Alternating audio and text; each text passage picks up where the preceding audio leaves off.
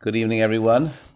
Welcome to another installment of Pesach preparation for the unprepared. And I hope everybody is doing well. Today is Beis Nisan, the second day of Nisan, the beginning of the second day of Nisan. 2 weeks from last night, we will have the first Seder. And we are going to be Be'ezus Hashem B'Seder. We're going to be fine. We're going to be ordered. We'll be ready.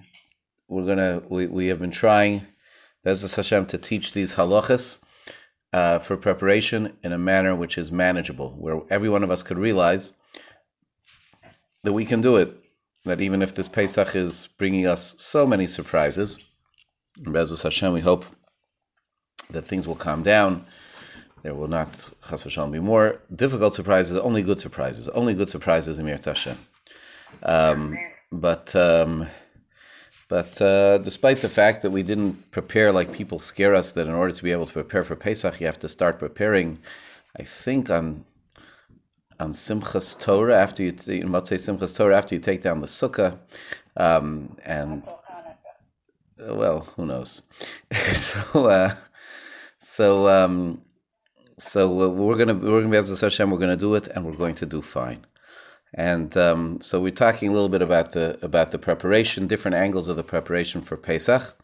I want to again just express that I know there are people who might be more alone this Pesach, and we want to be able to be helpful in terms of some aspects of the preparation. If there's things that we can do, and I hope that people will be in touch. I will try to be in touch. I hope people will be in touch back, and that Be'ezus Hashem, everyone will be able to have a proper and a good Simchas Yom Tov. I want to speak about one thing here at the outset, which we discussed a little bit in previous calls, and now I want to actually offer a forum tonight for those who are on the call to be able to actually do it and do something about it. So I ask you to think about it now during the call, so you'll be prepared before we end the call if you wish to do so. One of the things which is normal for Pesach is that people sometimes get new dishes or the like, new pots and pans, a new cutlery, different things for Pesach. And this year, of course, we are, again, repeating that it's very important for everybody, not to be heroic and foolhardy, but to stay home, to save lives, not to go out shopping. If at all, in any which way possible, it's avoidable. So it should be only the greatest essentials for which a person would go.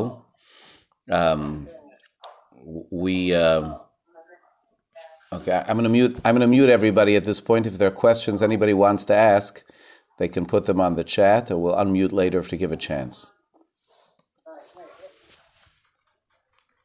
So we want to limit those things, but nowadays a person wants to get something new for Pesach, or needs to get something new for Pesach, so one can order it. One can order it from Amazon, or one can order it from whatever stores, and to be able to have it delivered. Or one way or the other, you end up with some new dish, pot, pan for Pesach. So the question is, we have a problem because we have to tovel dishes. When we have kli suda, when we have utensils which are used for meals that are bought not from a Jewish manufacturer, we have an obligation to tovel, to immerse those kelim in a mikveh, or in a very significant natural body of water. Now, Stanley Fishkind doesn't have a problem, because if you look at his screen, you'll see the beautiful blue of some kind of an inlet in the ocean. So all he has to do is be tovel his dishes right there. And maybe everybody else could do the same thing, but I don't think it's going to work. There you go.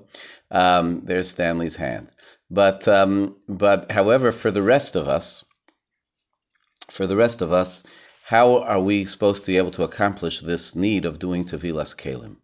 And yesterday I emailed out a letter to the shul about Pesach, and included in the letter were a number of decisions that the Vada Rabbonim made together, and this was what I had hoped for and wanted to share with you, and that is that there is an allowance that can be used for the short term under the most extenuating of circumstances, which we're going to call this year very extenuating circumstances, where a person can avoid the obligation of Tevilas Kelim. It is not something to do under anything but the most extenuating circumstances. And that is that one can, the obligation to be Tevel Kelim, the obligation to immerse Kelim, are Kelim that become yours. When they become yours, you have an obligation to Tovel them, to immerse them. Before they become yours, you don't have an obligation to Tovel them. And therefore, if the kli, if the utensil isn't yours, you're using it, but it's not yours, you don't have an obligation to have it tovilled. And so there is a heter, a way around Tevilas Kelim, which has been discussed by poskim under extenuating circumstances, and that is that we render the kli, we render the dish or the pot or whatever it is, ownerless. We make it hefker. And then we can use it without reclaiming it. When you use it, don't say it's mine. It's still not mine. It belongs to nobody. It's hefker, but I'm using it. And as long as it is like that, one can manage without actually toveling, without actually immersing the kli. So that's the solution. That's the suggested solution that we are giving this year. Because to go to a kelim mikveh, to go to a mikveh with kelim is... You know, the Kalman mikveh every year before Pesach is extremely, extremely crowded. And what we must do is stay home, save lives, and certainly stay away from crowd situations. And so we have this method of temporarily, for this period until this thing passes, avoiding the obligation of being tovel the Kalim. Now, you should take note of the Kalim, of the new Kalim that you have, that you haven't tovelled. Someone sent me a very good suggestion, which was that one could take a picture if you're on Zoom. So then maybe you have a phone on your camera, and you could take pictures of the kelim that are new that haven't yet been toveled. Keep a little file of them, and im yirtzeh Hashem, when this ends and we're able to go out and do things as normal, so then you'll have those kelim and you'll tovel them in the mikveh. What we're prescribing here is a short-term solution. And that short-term solution is to make them hefker. Now, to make them hefker, halachically, to render them ownerless, you have to do it in the presence of three people, in the presence of three adult males. And however, because it's not like a minion that has to have physical presence, you can do it in the presence, an announcement over the telephone or over Zoom in front of three adult males. And therefore, so I'm teaching you here now the halacha to what to do with kelim that you need for this Pesach, that you haven't been able to tovel, that you can invoke this leniency. And we're going to do it here on this call, before we finish. We're going to give everyone an opportunity to gather up whatever kelim you have that you want to tovel, that you haven't been able to be tovel, and you will make an announcement. You'll be free to make an announcement in front of three, we'll make sure that there are three men that remain here on the call, that you are mafkir, that you're rendering those kelim ownerless, and therefore you are temporarily avoiding the obligation of Tevilas Kelim for the interim for Pesach that's coming. So that's what we're going to do in Im Yirtzeh Hashem a little bit later. And I wanted to tell it to you now so you'd be prepared for it. I also want to just note that this is a real leniency which is necessary to use this year for things which are more needed. So, the example is that someone asked me about some kitchen tools that they could get, that they could really manage without, that they have, that they didn't tovel, that they could really manage without, but it would really make their life a lot easier if they'd be able to use them. And I said, if it could make your life easier, and this year, on Pesach especially, it's important to make your life easier, then by all means rely on this leniency. On the other hand, someone said, I got a new set of stemware, and, so there, a pot, a pan, you need to cook. Stemware, a person could use disposables, and therefore maybe avoid it. A person who got glasses for the arbakosos, smaller glasses to use for the arba kosos that were glass, so that I would tell them, do it, because, you know, it's for the mitzvah of arba kosos, it's nice not to use a plastic cup, a paper cup. However, for other things, one should separate, one should distinguish between that which is needed and that which is just wanted. And this kind of a leniency is invoked for something which is needed rather than just for something which is wanted. So that's what I wanted to share with you about Tevilas Kelim, about the immersion of Kelim in preparation of Pesach.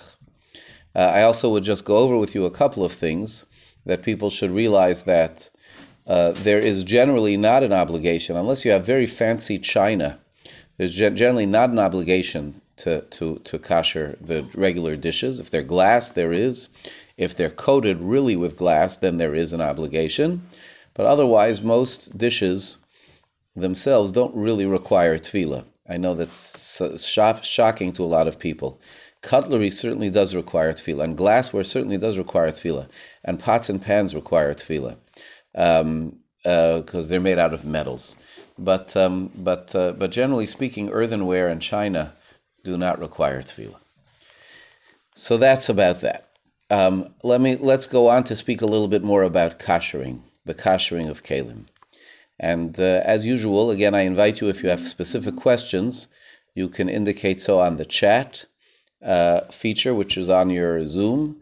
And a little bit later, I'll open up the line so we'll be able to hear other people. If somebody has a question, they'll be able to ask the question. So we talked the other day, I showed you a little bit about kashering, you know, the kitchen sections, kashering the counter, kashering the sink, kashering the oven. And we talked a little bit about it, about kashering the stovetop, refrigerator. And we can go over it again and speak about it a little bit more. But I wanted to speak here today about kashering specific utensils. Another thing which will not be occurring this year, Mederach HaTeva, as we would anticipate, is the shul-based kashering. We have, for many, many years, have shul-based kashering. We have big, big pots. Interestingly, by the way, you know what those pots are called and sold as? They're called crab steamers, right? Great way to kasher in a crab steamer, right? But it's a big, huge pot, which is made for something very not kosher, but it's just stainless steel. And we use that because to kasher big things like pots and pans, you need to be able to put it in a bigger pot and pan, unless you're going to do a very, very messy job. So it's very important. So we have that, offered in shuls, in our shul, in many, many shuls. And on a Sunday morning before Pesach, it would have been probably not this Sunday morning, but next Sunday morning, that people would come and line up, and their kelim would be immersed in the hot pot to be able to kasher them. This year, we're not going to be able to do that for the same social distancing considerations. Now, I want to note something, that when we were thinking about it and talking about it and thinking about if there was any way to do it, so I called my dear, dear friend, member of a family of our shul, David Mayer Loeb, who, when he was in high school, I believe, started doing kashering, helping me with kashering on Erev Pesach. And today, Kanei Nahar, as a father of many children, he has continued to do it every year. Take that Sunday to help people with the kashering of the dishes. Big shout out to David Mayer. And I asked David Mayer, I said, I want you to tell me what the percentages are of people who come to kasher of the following. I want to know what percentage is Kiddush cups and the like, things like that, nice silver things. What percentage is people who made a mistake during the year and by mistake rendered something not kosher, a knife or a pot or whatever it is, and is coming to fix it? And what percentage is people who are coming to kasher cutlery or pots and pans from chametz to Pesach? I want to know what the proportions are, what the percentages are. And he thought that the percentage between the people who are coming with Kiddush cups and the like, and the things which by mistake were made treif, was about 60 to 70% of the people who came to kasher. And that matches with what I would have expected. And that's good news for the Jews. Why is it good news for the Jews? Because, number one, let's talk about the Kiddush cups. Okay, that's a very important subject. That's, again, a huge amount of the people who come to Kasher are coming to Kasher Kiddush cups. So, do you have to Kasher Kiddush cups? The Minhag Yisrael, the custom of the Jewish people, is to try to do some kashering of Kiddush cups. And it's appropriate to do some kashering of Kiddush cups. It's going to be on the table. You shouldn't just take a Kiddush cup they use during the year and use it on Pesach. However, let's go over the rule of kashering. And the rule of kashering is Kibolo kachpolto. The same way it absorbs is the way it expels. And that's why we have different levels of kashering.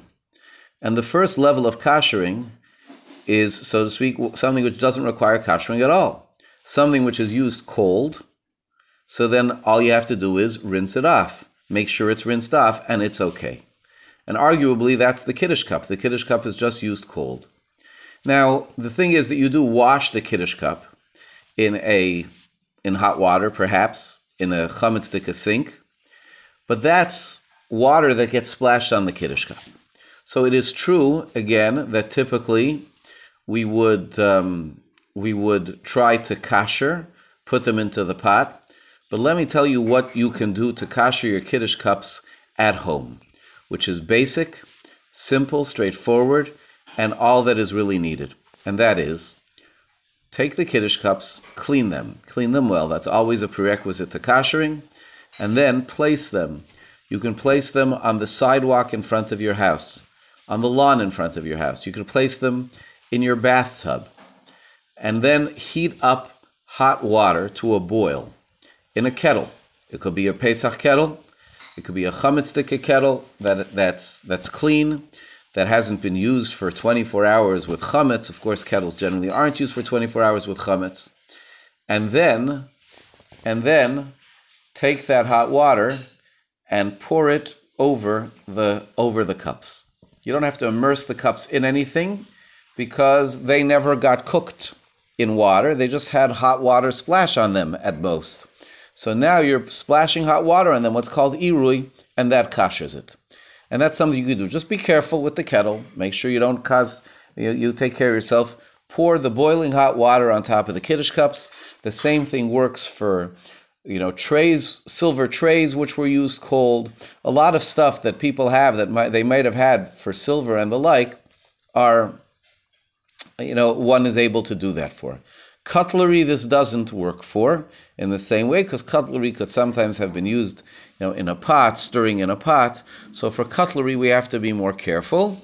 But for decorative Judaica silverware, stuff like that, there you can kasher it with irui. The same thing, by the way, is what you could do with your netilas yodayim cup. If you have a netilas yodayim cup that's metal and you want to kasher it for Pesach, just pour boiling hot water on it, and for that it will work. Now, other things, like cutlery, has to be put into a pot. Now, cutlery, which is the second thing most common, is something which you can really kasher at home. It's not too hard. It's easier to come to shul and have it all done at once, but it can be done at home. And what you would do is like this. I'll try to describe it. You could probably see videos about this. What you need to do is get one big pot. Again, ideally, it could be a chametz pot that's clean, that hasn't been used in 24 hours, or it could be a Pesach pot. And in this case, it might be better to use a chametz pot that hasn't been used in 24 hours. And warm up, fill it with water, get the water to come to a rolling boil, a bubbling boil, and then have another basin with cold water next to it. Now, what you want to do then is you want to take each piece of cutlery and make sure first that it's clean, and then stick it in to the pot, into the boiling water completely. Now, you don't want to stick it into the boiling water completely. What you should do is you should wear some kind of a glove. Ideally, a glove, it could be like an oven mitt, something which insulates your hand from heat a little bit. Dip it in, turn it around, dip in the other side, make sure the whole thing got dipped in. It doesn't have to be dipped in all at once. Then take it and put it in the cold water. So again, it should be clean. It should be placed in the bubbling, boiling hot water, and then placed, dipped into it halfway, and then dipped into the cold water and it is then kashered. That's all that you have to do, and that's something that can be done at home for cutlery. The third category, which is the trickiest, are pots and pans. And the reason why they're the trickiest is for a couple of reasons. First of all, because of the fact that they have to, at the very least, be immersed. Sometimes if it's a pan that's used for baking, immersion isn't enough, and you may not even be able to kasher it. We'll talk in a minute about a way that you could possibly. But a pot could be kasher. The problem is, how do you have a pot that's big enough to immerse it in? You may not have a pot that's big enough to immerse your other pot in. And there is a solution. The solution is you fill the pot to the top, you bubble it till it bubbles over on all sides, but that can make a big mess, and sometimes people don't like doing that. So those are the things. Pots are the things that, if one could, it would be good to replace for Pesach. I want to just give you one other solution that you could be aware of that could perhaps solve the problem of the pot, but it comes at a price. It comes at a price. And this is the solution. Normally, when you kasher a pot, as we say, you kasher it by immersing it into boiling hot water. That's because since it's used with hot water, you kasher it. It expels as well by boiling hot water. Kibolo kachpolto. The same way it absorbs is the way it expels. However, if it's a baking pan, so then it doesn't absorb with water, it absorbs just with plain dry heat. In order to expel, it also has to use plain dry heat to let it come out. And that has to be Libun. It has to be a very high heat. So what's our solution here? How would one accomplish Libun? One way would be with a blowtorch. I'm not going to recommend that to anybody here at any time. It's hard. It's dangerous. You have to know really, really what you're doing. The other option is what we do Libun with. And how do we do Libun? We do Libun by a self-cleaning oven. A self-cleaning oven, we believe, gets so hot that it burns it off, that's called Libun. And so, technically, if a person wanted something to have Libun, all they'd have to do would be put it into the oven during the self-cleaning cycle. Now, if you take a pot with a plastic handle, and you put it into the oven during the self-cleaning cycle, one thing will happen, is that the handle will melt. Plastic will not survive a self-cleaning cycle. That's not the biggest problem in the world. There, you could remove the handle. You could kasher it by immersing it in something. You unscrew the handle, and just put in the oven for the kashering process the pot itself, the metal itself. The second problem is that if you take a stainless steel pot and you put it in the oven for a self-cleaning cycle, what will happen is that pot is going to no longer be a stainless steel pot. It'll still be a pot. It'll still be a steel pot. It just won't be a stainless steel pot. It will lose it's likely to lose its stainless characteristic if it's put in the oven during a self-cleaning cycle. So it won't be pretty. It won't be silvery, like a nice stainless steel. Instead, it could get brownish and blotchy, which is not a kashrus problem. It's just an appearance problem. So this is a suggestion for you if you don't have a Pesachdike pot and you need one, and you can't kasher using the regular method, a Pesachdike pot.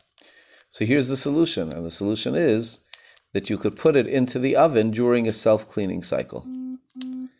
And maybe, you don't want to ruin your pots. You're right, you shouldn't ruin your pots.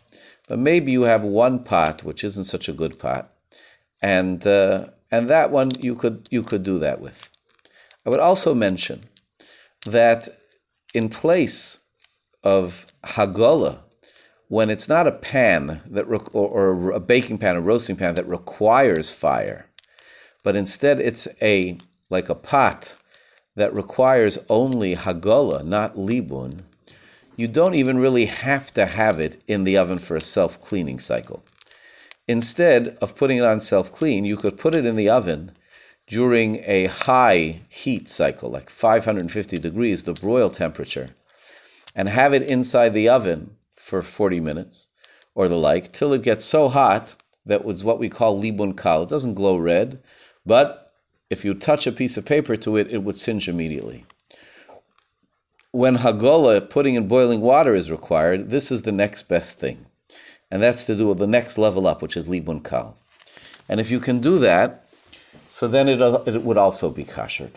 So that's a solution. Those are solutions for a situation where you have something that is a big pot, you can't kasher, and this would give you the ability to kasher it. In both cases, you should clean it first.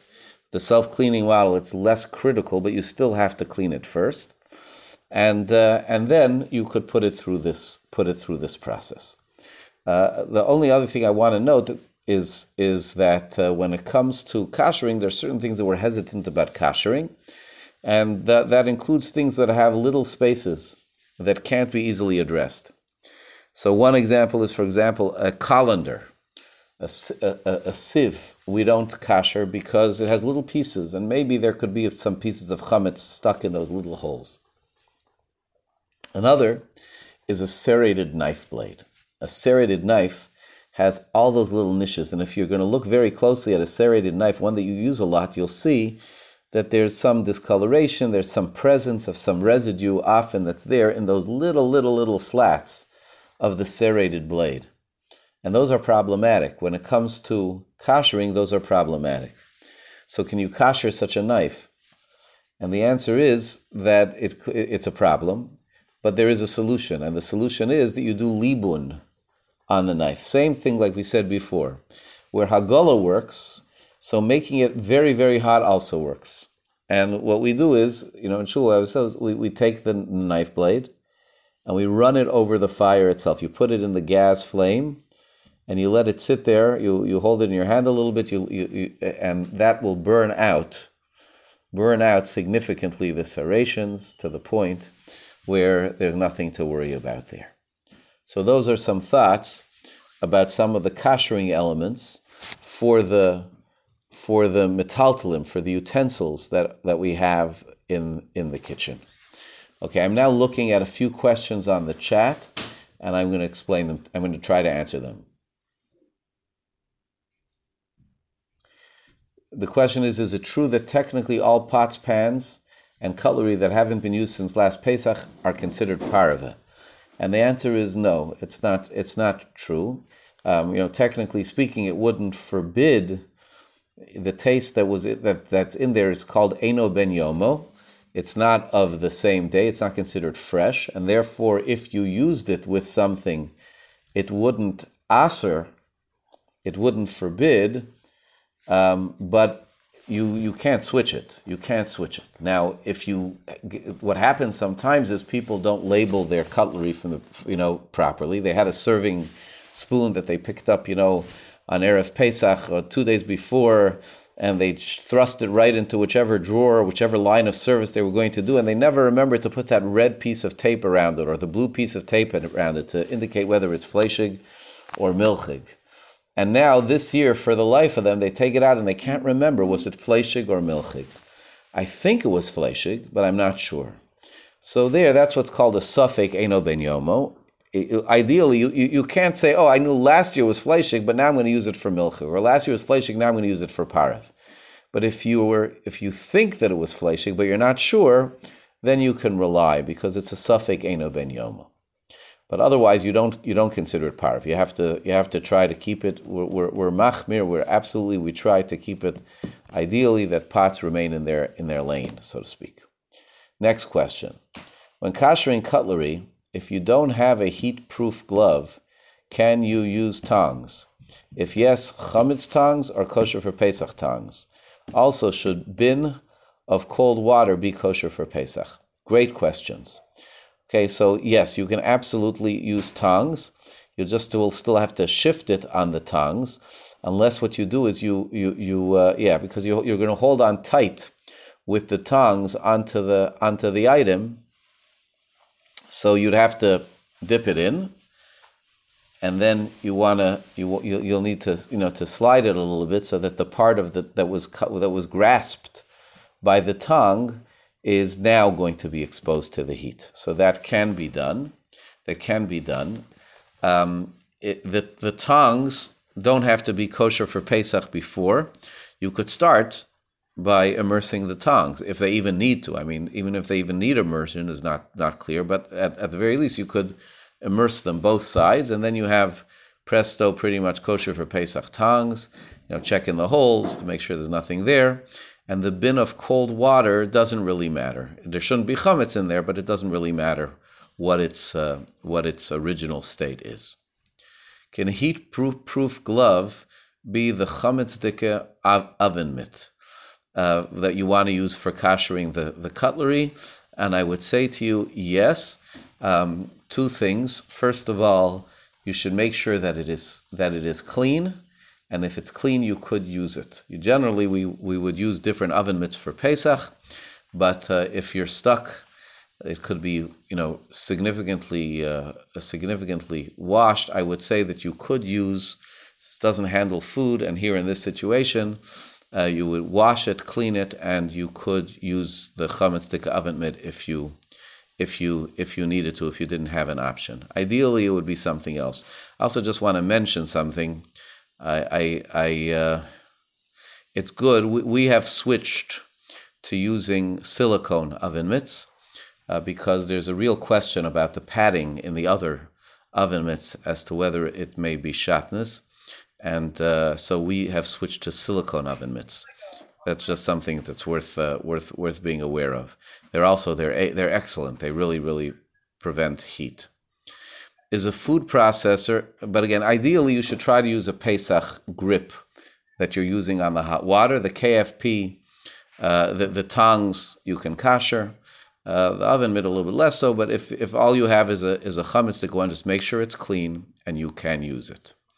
Is a food processor able to be kashered by doing hagola on the metal and cleaning the plastic bowl? So we try not to do that. We would not generally kasher a food processor. You'd have to replace the bowls. We would generally have to replace the bowls. They're used so much around food, and there are dvarim harifim. There are sharp things. Onions and things which are cut in food processors, and our custom is not to kasher plastic, so we generally would not encourage the kashering of a food processor. If a person was really stuck for this Pesach and didn't have a kosher for Pesach food processor, and it would be a difficult thing for the person to order, they can speak to me, and I could talk to them about a possible solution. And I'm happy to discuss that as a possible solution. This is something which I'm a little bit more hesitant to put out here, just into the general discussion. Hold on one second. I'm just going to renew the mute. Okay, let me go back here to the chat. Maybe this was already mentioned, but how do you kasher a gas-electric stovetop? Sorry, not gas, glass stovetop. Yeah, we talked about it a little bit in the previous time. What you have to do is you have to clean the whole glass surface very, very well. You should run all the burners high till they turn red, and then the area over the burner directly is considered kashered. Should try not to use directly the areas in between. I know it's impossible because the pots go over, but those areas that the pots go in between, you should try to put an extra layer of foil beneath the pan. Don't try to cover the whole thing with a blech because that could crack it, but you could put an extra level of foil beneath what you are doing there. Some people say put a little disc, like a little coin or something, on the glass and put the pot on that, and that is a good solution as well. If I have kosher for Pesach tongues, is that preferable for kashering over a chametzdike oven mitt? I would say yes. I assume that's the question. Over a Pesachdike oven mitt, it doesn't make a difference. Do we need to buy a new hot water urn for Pesach? Okay, so that's a very, very frequently asked question. And in order for me to answer that question, I'm going to actually make a demonstration for you shortly. I'm going to ask you to hold on for 1 second, I want to be accurate, for 30 seconds, while I will show you, while I'll get something, and then I will answer the question, okay? Actually, could you get me the cover for our urn, please? Thanks. Okay. Special credit to one of our daughters. Okay, so can you kasher an urn for Pesach? Why should you need to kasher an urn for Pesach? An urn is actually it's just used for hot water. Hot water is kosher le Pesach. It's not an issue. So the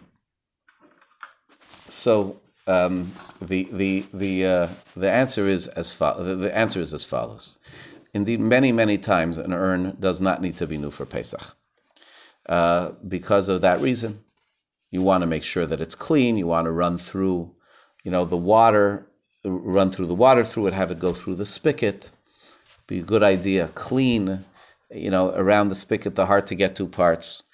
And that could be okay under some circumstances. But listen to me carefully, if you will. The first issue that you have to deal with is that you made sure that the spigot was not, that you didn't make it chametz. And some people, for example, like something called instant oatmeal. Instant oatmeal is delicious. I used to eat it before my diet. But instant oatmeal is delicious. And however, it's as chametz as things get. I mean, oatmeal is one of the 5 grains that constitute chametz.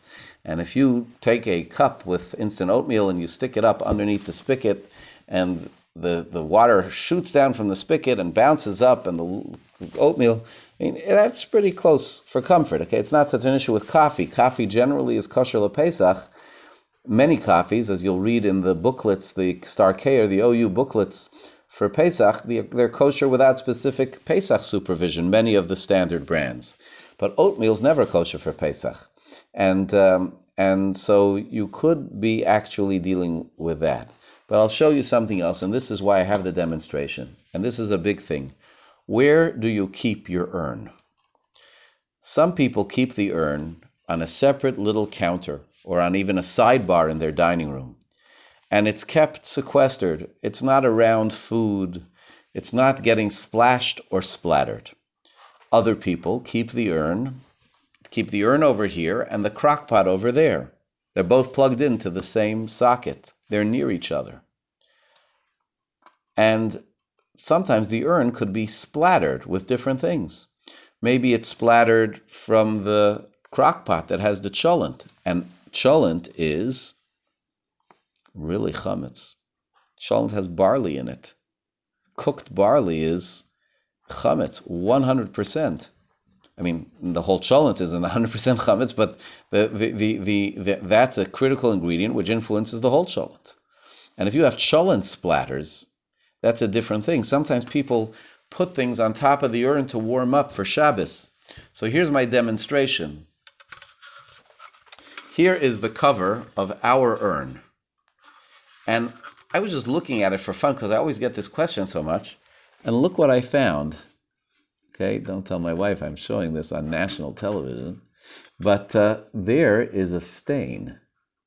And that stain, you can actually feel it, is a brown stain. It's a sticky brown stain. I'm not sure what it is. It could be that it's a little cholent splatter. It could be that it's a little appelkugel splatter. Maybe on one Shabbos morning, which is very normal in our house, if you want to get the chill out of some of the things that are going to be served at lunch, so we'll put them on top of the hot water urn. And evidently, on occasion, it could leak. Now, this was on this urn, and the urn was on the fire. It has a fire in it. And so it needs to be kashered, not just you can't just pour hot water on it to kasher it, because this was on the fire itself. also, to kasher it, you'd have to immerse it. Now this is easy. This could be immersed like any other pot lid. So let's say this splatter wasn't on the lid, but it was on the side of the urn, then the whole urn would have to be kashered in the same way. And it's very impossible to kasher it by immersing it, because it's tall and narrow and it creates an air pocket. It's very, very, and it has electrical components. So if an urn needs kashering, you can't kasher it. But some urns just don't need kashering. That's my answer to that question.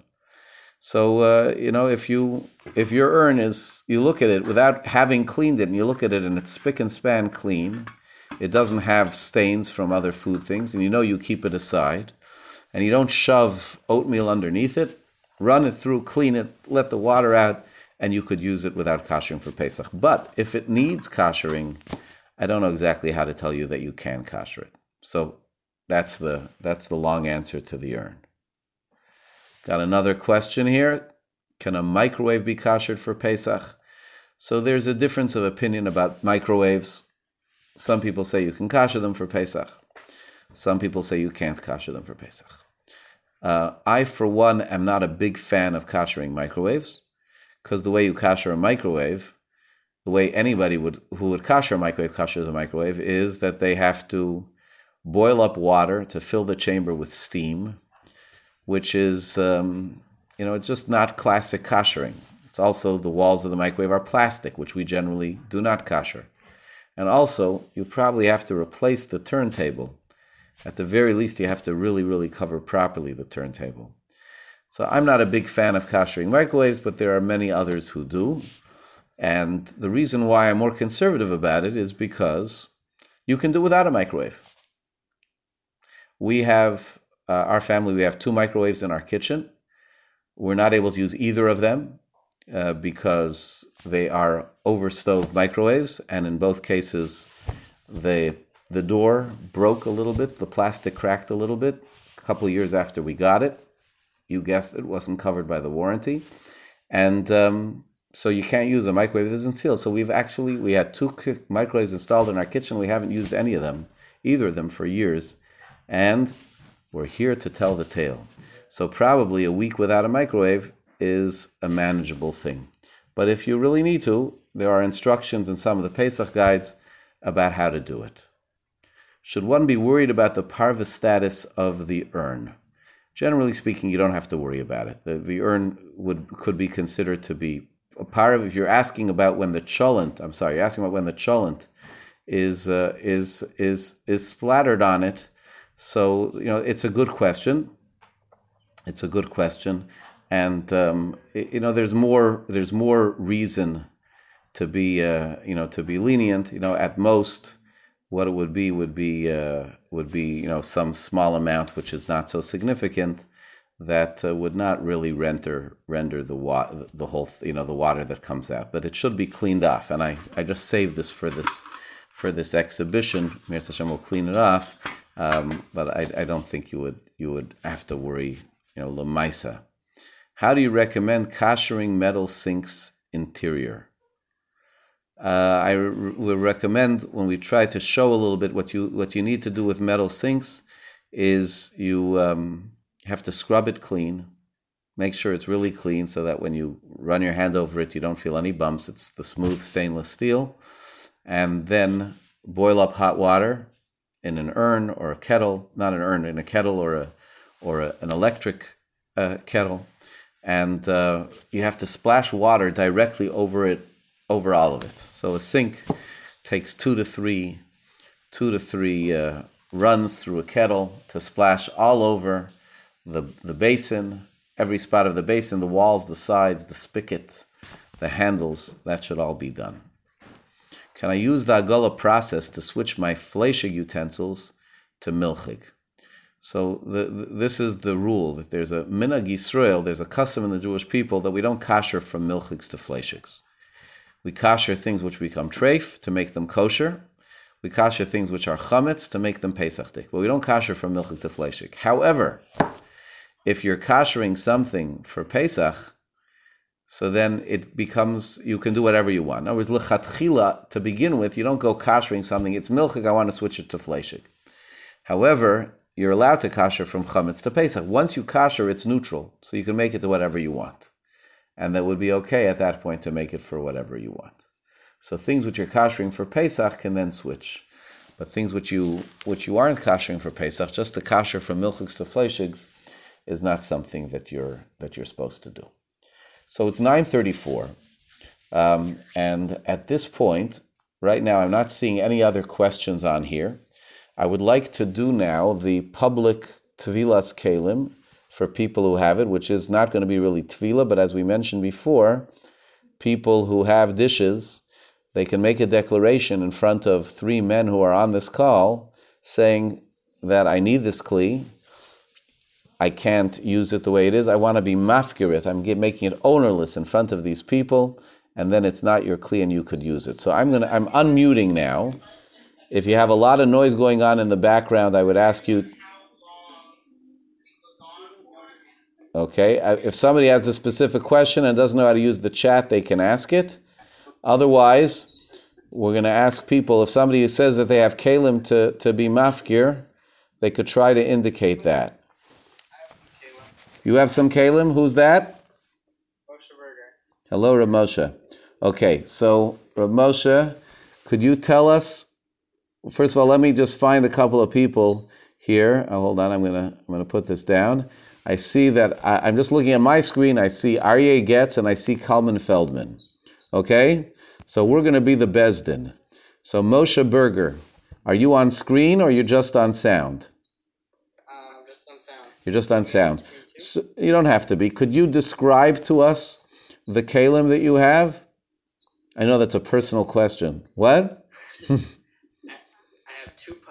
Yeah, two pots, okay. One's blue, one's stainless steel. My wife's right near me, so she's going to be describing the background, everything we have. Okay. And we have two pans that are frying pans. Okay. We have one white, one blue, and we have some peelers, and we have some utensils, and we have glasses. 12 drinking glasses. Okay, and they're all new for Pesach. They're all new for Pesach. Okay. So this is what we would say. A Pyrex bowl with two salad servers. Okay. Yes. Okay. Okay. So this is what we're going to go over. So if you and you can't title them right this year, so you want to use a temporary solution. So I would say, if you want to say in front of myself and Arye Getz and Kalman Feldman, that you are being mafkir them, that you are declaring them ownerless. All of those items, you're declaring them ownerless. So say to us, so you're declaring them ownerless? I am declaring them ownerless. Okay, hefker, bifnei shleisha. Okay, so they're now hefker. And if you use them as hefker, don't reclaim them. They're hefker. As before, I would just mention to you two things. One is take pictures of them so that you'll remember that you didn't title them. And the first opportunity you have, you will title them. Number two, for the pots and pans and peelers, there's no question you should use this. As you may have heard earlier, for the drinking glasses, you'll decide. Because maybe the drinking glasses you can get by with disposable. This is a real kula, real leniency, and you should use it for the things that are really needed. Things which are not as needed, you may not use it for. So you'll decide. But that's just something to point out to you. You'll decide based on your own assessment. Okay? Shkoyach, good yantiv. Is anybody else on the phone who wants to be mafkir kalim?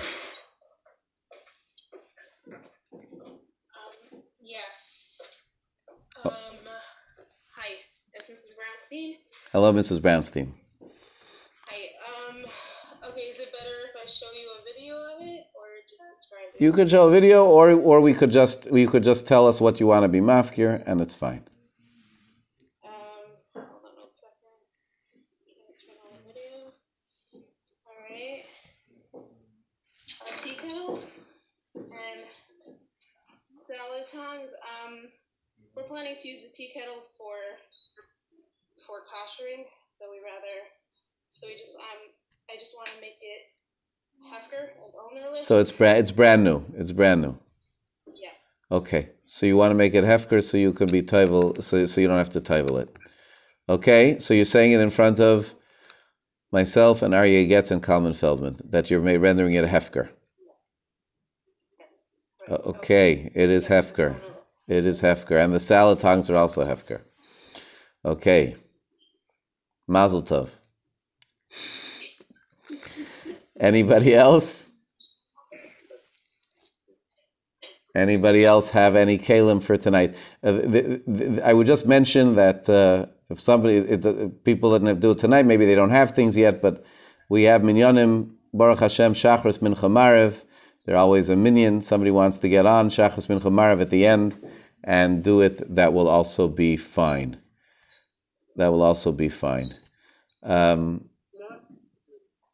I found here another few questions, and we'll take them, and then we'll wrap up. I missed the answer, but if you don't remember, if something was fleishig, what do you do? Okay, so again, if you can kasher it, you kasher it. If not, you think it was. If it's a sofek, eino ben yomo, you can be lenient and use it for what you remember it for. If I bought new pots and had in mind not to be kona, do I need to be mafkir? If you had in mind not to be kona, then it's even better. Then you don't need to be mafkir. It's not yours. Then somebody wrote that Star K just released a turning over for Pesach kitchen demo video. And if anybody wants, there's a link here. So I guess you could look up Star K koshering video. I heard that it was coming.